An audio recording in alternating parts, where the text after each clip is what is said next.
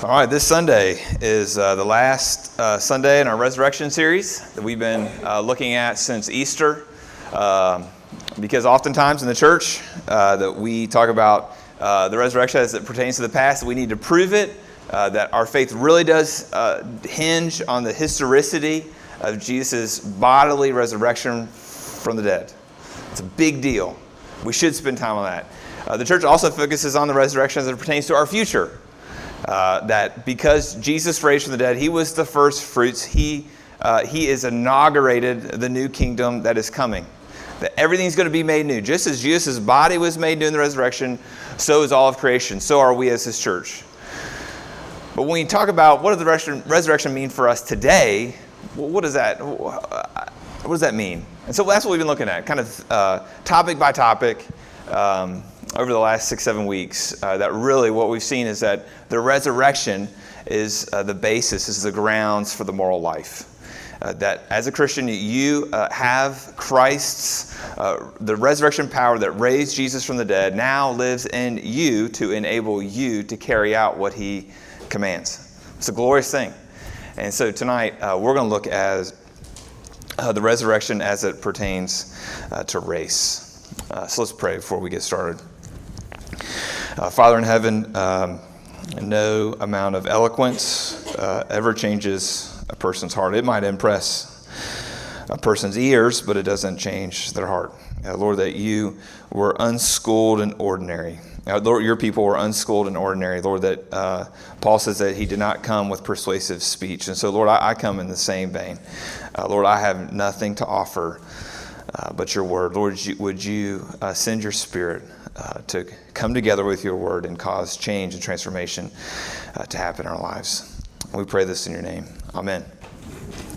When's the last time you felt real awkward? I mean, really awkward. Uh, yesterday, I was um, getting my car worked on at Valvoline. I love the people at Valvoline. You supporting local, by the way, uh, when you're at Valvoline. And um, I'm getting, I, I don't change lights in my car uh, because I always break things. You know, there's a lot of plastic involved, especially when your cars are really old.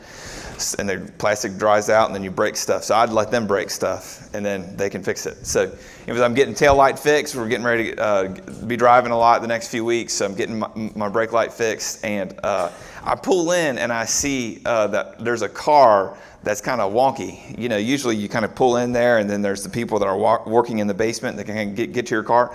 Well, th- this person pulled in and had his tire laying in the pit. So his car was kind of tilted like this. And I'm kind of looking at what's going on here.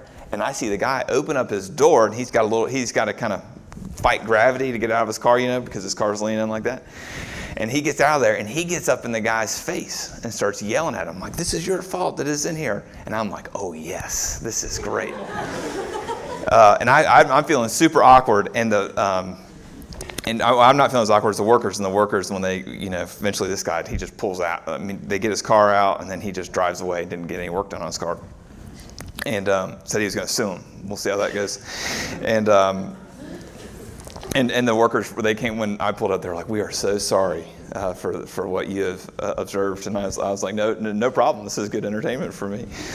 Uh, they felt really awkward because they had to observe this conflict. I had to observe this conflict. Or at Starbucks a few months ago, I'm at Starbucks, I'm doing my thing, and I see uh, this woman, I mean, literally saying every cuss word that I know to the person who made their drink. It was unbelievable. Uh, that one I did feel really awkward because it was really loud and there were probably 50 people who saw it. You know, these other awkward situations, uh, you know, watching The Office should make your skin crawl. Uh, watching Arrested Development should make your skin crawl because what those the creators of those television series have done is that they've found a way to make you feel embarrassed while you're watching TV and you're not even a part of what's going on. I read another, a story about another awkward situation uh, with John Calvin this week. John Calvin the pastor theologian uh, back in the 1500s, uh, one of the big names uh, in church history for us, especially as Presbyterians. And uh, he pastored a church in Geneva, Switzerland. He'd been a pastor at this church for 15 years. And uh, was a dynamic going on within his church that reflected what was going on in all of Europe uh, that uh, men in his church, they refer to themselves as libertines. These libertines uh, were practicing what everybody else was, and that they had a mistress. Uh, they were married, and they had someone else uh, that they were having relations with. And these people were in the church and had been in the church for 15 years. And John Calvin thought, well, it's been 15 years. I guess it's time to do something about this. So he gets together with his elders and they excommunicate the, the, the wealthiest leading libertine within their church. Excommunicate means that they're no longer can be a part of the church, they can't take communion. So what happens is that uh, the, this wealthy guy gets all the other libertines in the church. Uh, they skip the sermon. John Calvin gets down to the sermon and uh, is standing there by the elements, and then they come barging in the back doors, and they come, they stand at the table, and they demand to receive the body and blood of Jesus Christ. And at that point, uh, John Calvin he says these words. He says, "These hands to the libertines, these hands you may crush." These arms you may lop off. My life you may take. My blood is yours. You may shed it. But you shall never force me to give holy things to the profaned and dishonor the table of my God. Now imagine being a teenager sitting in the 10th row. You always sit in the 10th row with your parents. And you're a teenager and you see this take place. How awkward would you have felt? Do you just hide under the pew? Do you sneak out the back door? Super awkward. In the passage that we see today, if you were to observe the conflict that took place in Galatians chapter 2, you would have felt super awkward. It was between Peter and Paul. Peter and Paul, the two most leading apostles in the early church. The two most powerful people in the early church were Peter and Paul. If you read through the book of Acts, you would see that half the book's about Peter and half the book is about Paul. And these two guys get in a, a, a verbal, uh, a, a verbal shouting match with one another, not in somebody's office. It's closed off, a very private argument. That's not what happened. It happened in front of the whole church. It happened at a church potluck. Everybody was having a good time, and then Peter and Paul start shouting at one another. And that's what we read about in verses 11 to 16. Let's read it together. But when Cephas, Cephas is another word for Peter, when Cephas came to Antioch, I opposed him to his face, I being Paul. I opposed him to his face because he stood condemned. For before certain men came from James, he was eating with the Gentiles. But when they came, he drew back and separated himself, fearing the circumcision party. And the rest of the Jews acted hypocritically along with him, so that even Barnabas was led astray by their hypocrisy. But when I say that their conduct was not in step, but when I saw that their conduct was not in step with the truth of the gospel, I said to Cephas before them all, if you, though a Jew, live like a Gentile and not like a Jew, how can you force the Gentiles to live like Jews? We ourselves are Jews by birth and not Gentile sinners. Yet we know that a person is not justified by works of the law, but through faith in Jesus Christ. So we also have believed in Christ Jesus in order to be justified by faith in Christ and not by works of the law, because by works of the law no one will be justified the word of the Lord. So here we are. You have Peter and you've got Paul. And Peter and Paul uh, find themselves in Antioch. Antioch is 500 miles north of Jerusalem. Uh, so far, the early church has made up almost uh, uh, almost all of them are Jewish and they're in Jerusalem. But the but the gospel begins to spread, and it has spread to Antioch, partly because of Peter's ministry. And when he's in the city of Antioch, it's so different than Jerusalem. Jerusalem, in, in many ways, I mean, there were some Romans running around, but there was a lot of Jewish people. But when you get up to Antioch, you would find a lot of Middle Easterners. It's 500 miles north. It's almost in Turkey. And there were some middle, there were a lot of Middle Easterners. There were some Europeans there because the Roman Empire had spread to Antioch. And then 10% of this city was Jewish. And there were about a half million people who lived there, which was huge back in the first century.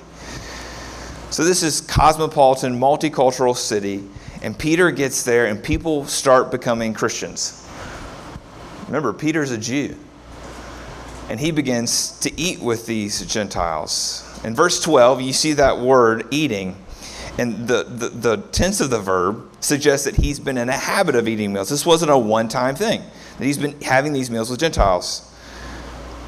And this is a big deal because Peter was a Jew.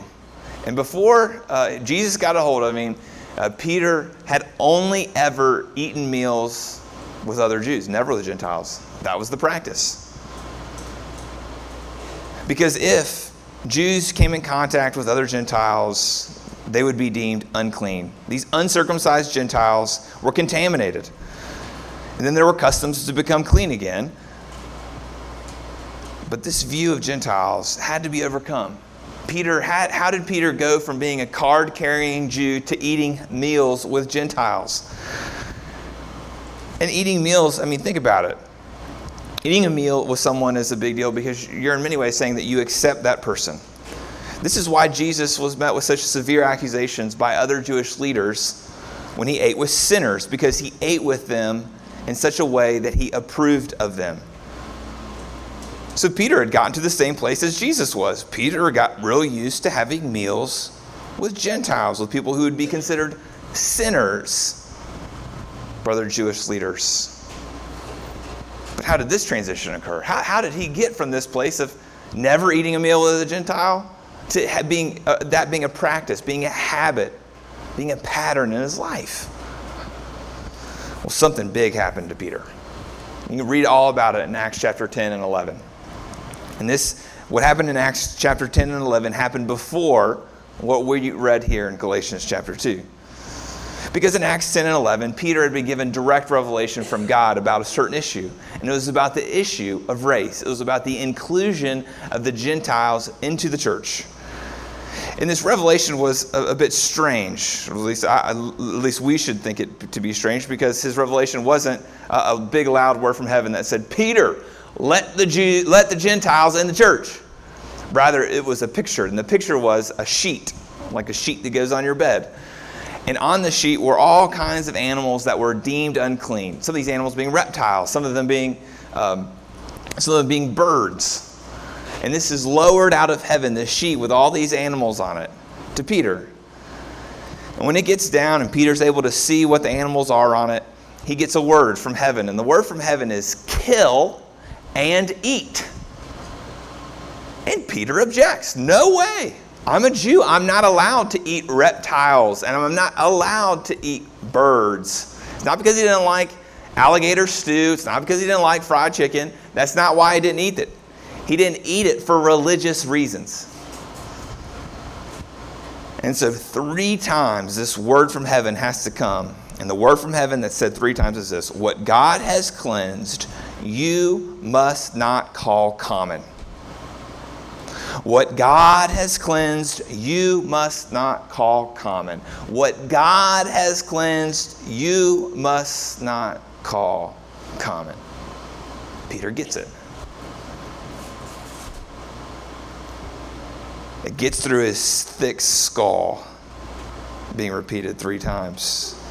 And this has got big implications, not just on his diet, but on the church. Not just because now the church can have alligator stew and the church can have fried chicken, because it has something to do about people.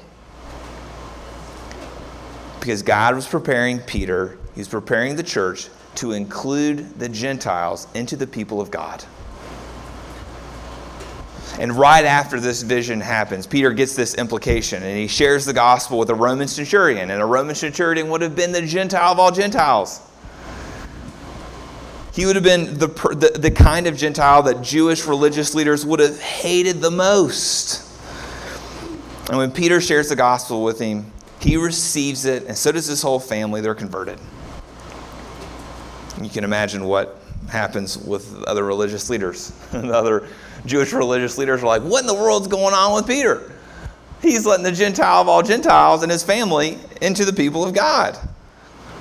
And when he's challenged on this, here's what Peter says in Acts 11 17. He says, If then God gave the same gift to them as he gave to us when we believed in the Lord Jesus Christ, who was I that I could stand in God's way? Huge change. See, Peter, he's this early adopter of this whole Gentile thing. He's the one who's leading the charge on the racial integration of the early church. So, of course, when he gets to Antioch, he's going to start having meals with other Gentiles. But he took a turn for the worse. Something happened to him. Something really bad happened to him. And it's not that he became a heretic. It's not that his theological convictions have now gone haywire. That's not his problem. He did have a serious problem, and that's the one that Paul confronted in his face in front of all the other people, and it was really, really awkward. Peter had gone from eating with Gentiles in Antioch to now withdrawing from them to only eat with other Jewish believers. And do you see why I did it? Look at verse 12. The reason that he, he withdrew from Gentiles and he only ate with Jewish believers was because he feared the circumcision party. Now, this isn't a political party, this is a theological party, not a party like you might have had last night. I'm talking about a group of people. The circumcision party, these are Jewish Christians, not just Jews, Jewish Christians. And they're from Jerusalem. And they report to another apostle whose name is James.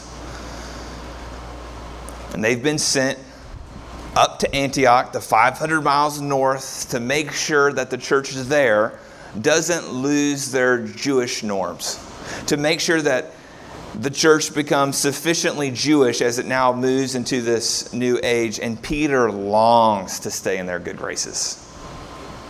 So he changes his practice. Doesn't that sound like us?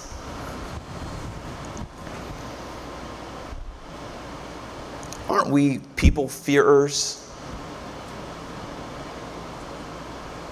Peter's the preacher of preachers. He preached at Pentecost in Acts chapter 2. The Holy Spirit came down the first, on, the, on the first Christians. Jesus is the one who changed his name to mean rock because he would be the foundation of the church. He's an apostle. So if Peter struggled with putting more weight on the opinions of others over the opinion of Jesus, don't you think you could do the same? Don't we compromise all the time based on what people think of us? So, whose opinion do you place too much value in? Is your parents? Co-workers? Neighbors? Spouse? Children? Siblings? And you know when you have a problem, don't you? It's when you're duplicitous. It's when you're hypocritical. It's when who you are exists in multiple characters and you just choose the character that fits the occasion best. And the way you pick that person is based on fearing who you're with. It's a problem. Peter fears others. But there's a solution here. Paul doesn't come up to Peter and say, Peter, you're going to hell. He points him in the right direction. He doesn't take it easy on him, but he offers a solution in the midst of him calling him out. Look at verse 14. The solution is right there. It's about his conduct was out of step with the gospel. So the way that he, the solution is to get in step with the gospel. See, Peter hasn't ceased to believe the gospel in his head. He would have passed the theology exam for his ordination all day long on this day. He knew his stuff. But somehow, something got stuck between his brain and his behavior. Because the gospel is so much more than a bunch of doctrinal statements that have to do with your salvation. The gospel is so much more than the ABCs of Christianity. It is the A to Z of Christianity. The same gospel that you believe for your salvation is the same gospel that you're going to need for your sanctification. You never graduate from gospel school, at least this side of heaven. And friends, you and I, we don't need anything besides the gospel.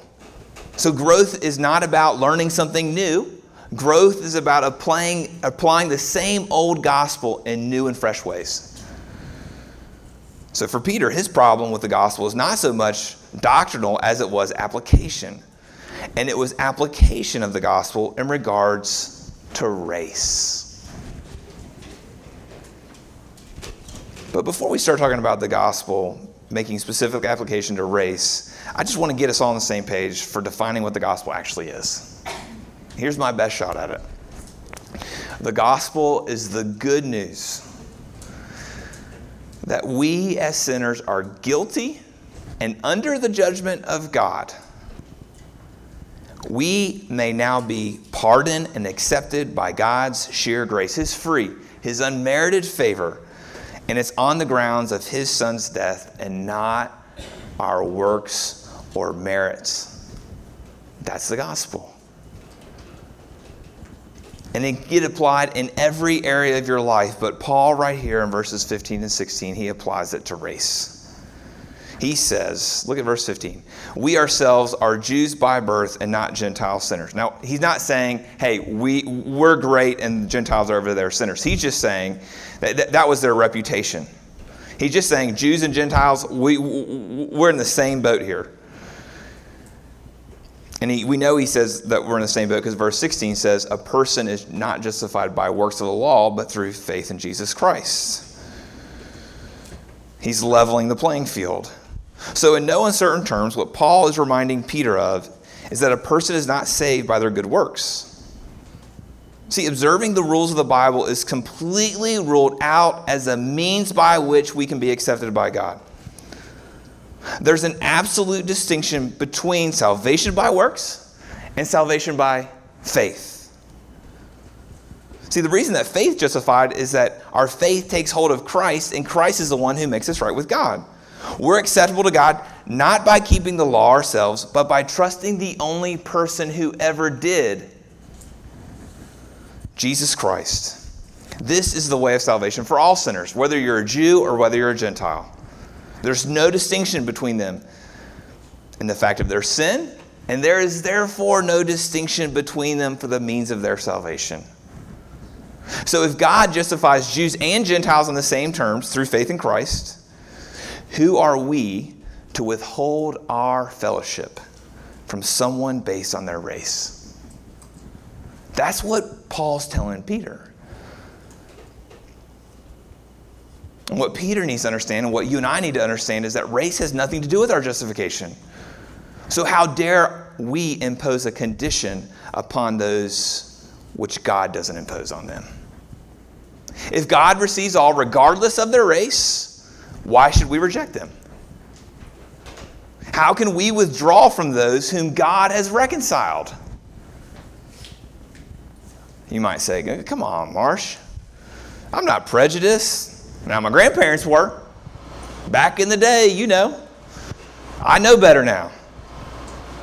I have friends who don't look like me. I went to a diverse high school. I had someone in my wedding who didn't look like me. I don't use the N word. I'm inclusive. Oh, yeah? Don't you think Peter could say the same thing? He could trot out one heck of a resume. He could say, You know, I'm the one who got this whole thing going when Cornelius, the centurion, was converted. Oh, yeah, I'm the one. I've eaten a ton of meals with those Gentiles. That's what I've been doing up here in Antioch for months.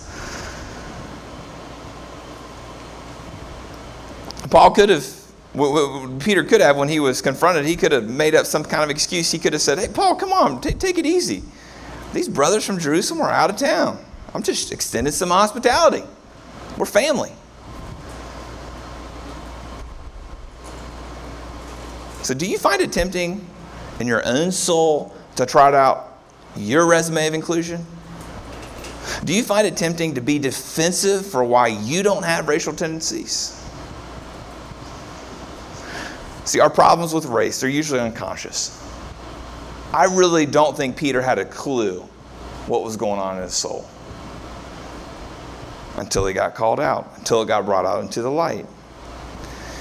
And this is what sociologists call implicit biases. You've probably heard of it. It all kind of started back in the 40s. Back in the 40s, there were these two children's psychologists named Kenneth and Mamie Clark. Kenneth and Mamie Clark were doing this uh, study on African American children to measure how segregation had affected them.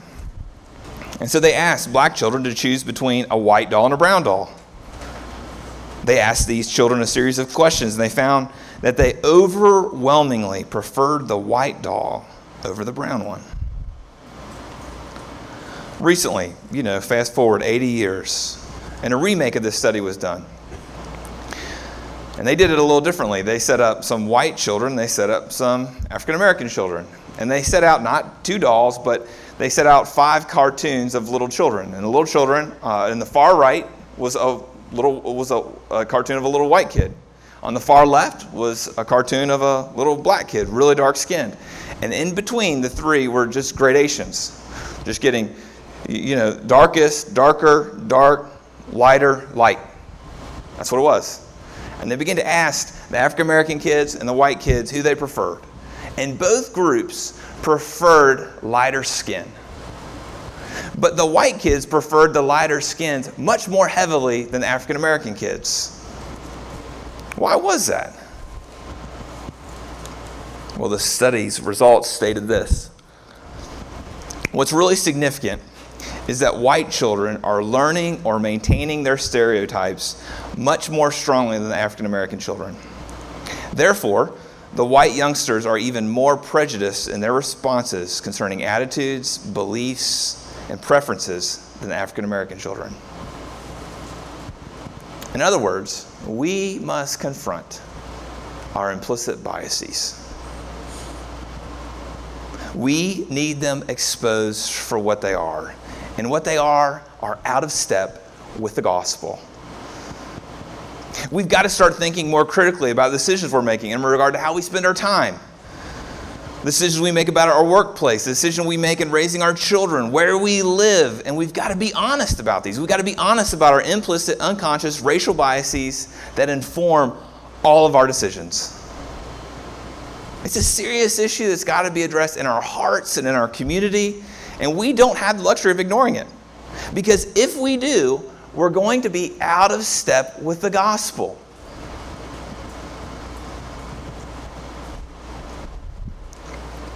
But what's really, I'm not saying anything that's really unpopular out there. But what's out there is a different treatment on how to fix it. What's out there is a different solution than what we should find in here. What's found out there is just this ethic of tolerance, this ethic of coexistence, this ethic of generic love. And it's not going to give you any power. It's going to tell you, yeah, you need to unite with those who are different from you, racially, ethnically, culturally. Yeah, yeah, you need to do that, but it's not going to give you anything real strong. It's not going to give you any real power because all of those places are telling you to find a power that's within yourself. What the gospel tells us is that there's no amount of moral fiber, there's no amount of education, even being made in the image of God all of those sources will fail you miserably to maintain fellowship across ethnic, racial, and cultural lines. What we're going to need is the resurrection power of Jesus Christ. We're going to need something, nothing short of the power that raised Jesus from the dead to overcome our implicit prejudice, our unconscious preference for people who are like us, and our patterns of surrounding ourselves with people who are like us while excluding any kind of difference. It, no, it seems impossible. It should. But we're in desperate straits here, friends. But remember what I told you Acts chapter 10 and 11. Peter was quite the maverick, remember? He's the one who started including the Gentiles into the church based on God's revelation to him. And then we see him backslide right here in Galatians chapter 2.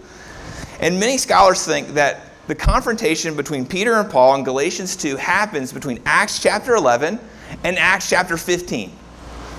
Because in Acts chapter 15, the church has to face its first real doctrinal problem. And it comes together in this united way to make one decision. And the issue at hand was about these Gentiles. What do we do with them? Do we include them? And if we do, do we try to Jewishize them? And the answer was absolutely not. We're going to hold by faith alone and Christ alone for them, just like we are for us. It was historic. It was a huge, huge deal. And you know who led the church in coming to that decision? Peter. The man who just weeks earlier was out of step with the gospel when he preferred Jewish Christians over Gentile ones. So if Peter can change and lead the charge, don't you think you can?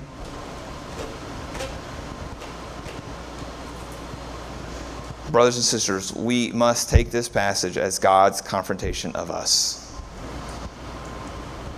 we've got to let Him ask questions like how are we elevating our personal preferences over those of our brothers and sisters? What would it look like for us to begin to include people different from us at our dinner tables? What would it look like for us as a church to be more welcoming to non whites in our community? I'm asking these questions not to condemn us, but to highlight places where the resurrection of power, the resurrection power of Jesus Christ, can be unleashed in us personally, in our church, and our community. Let's pray.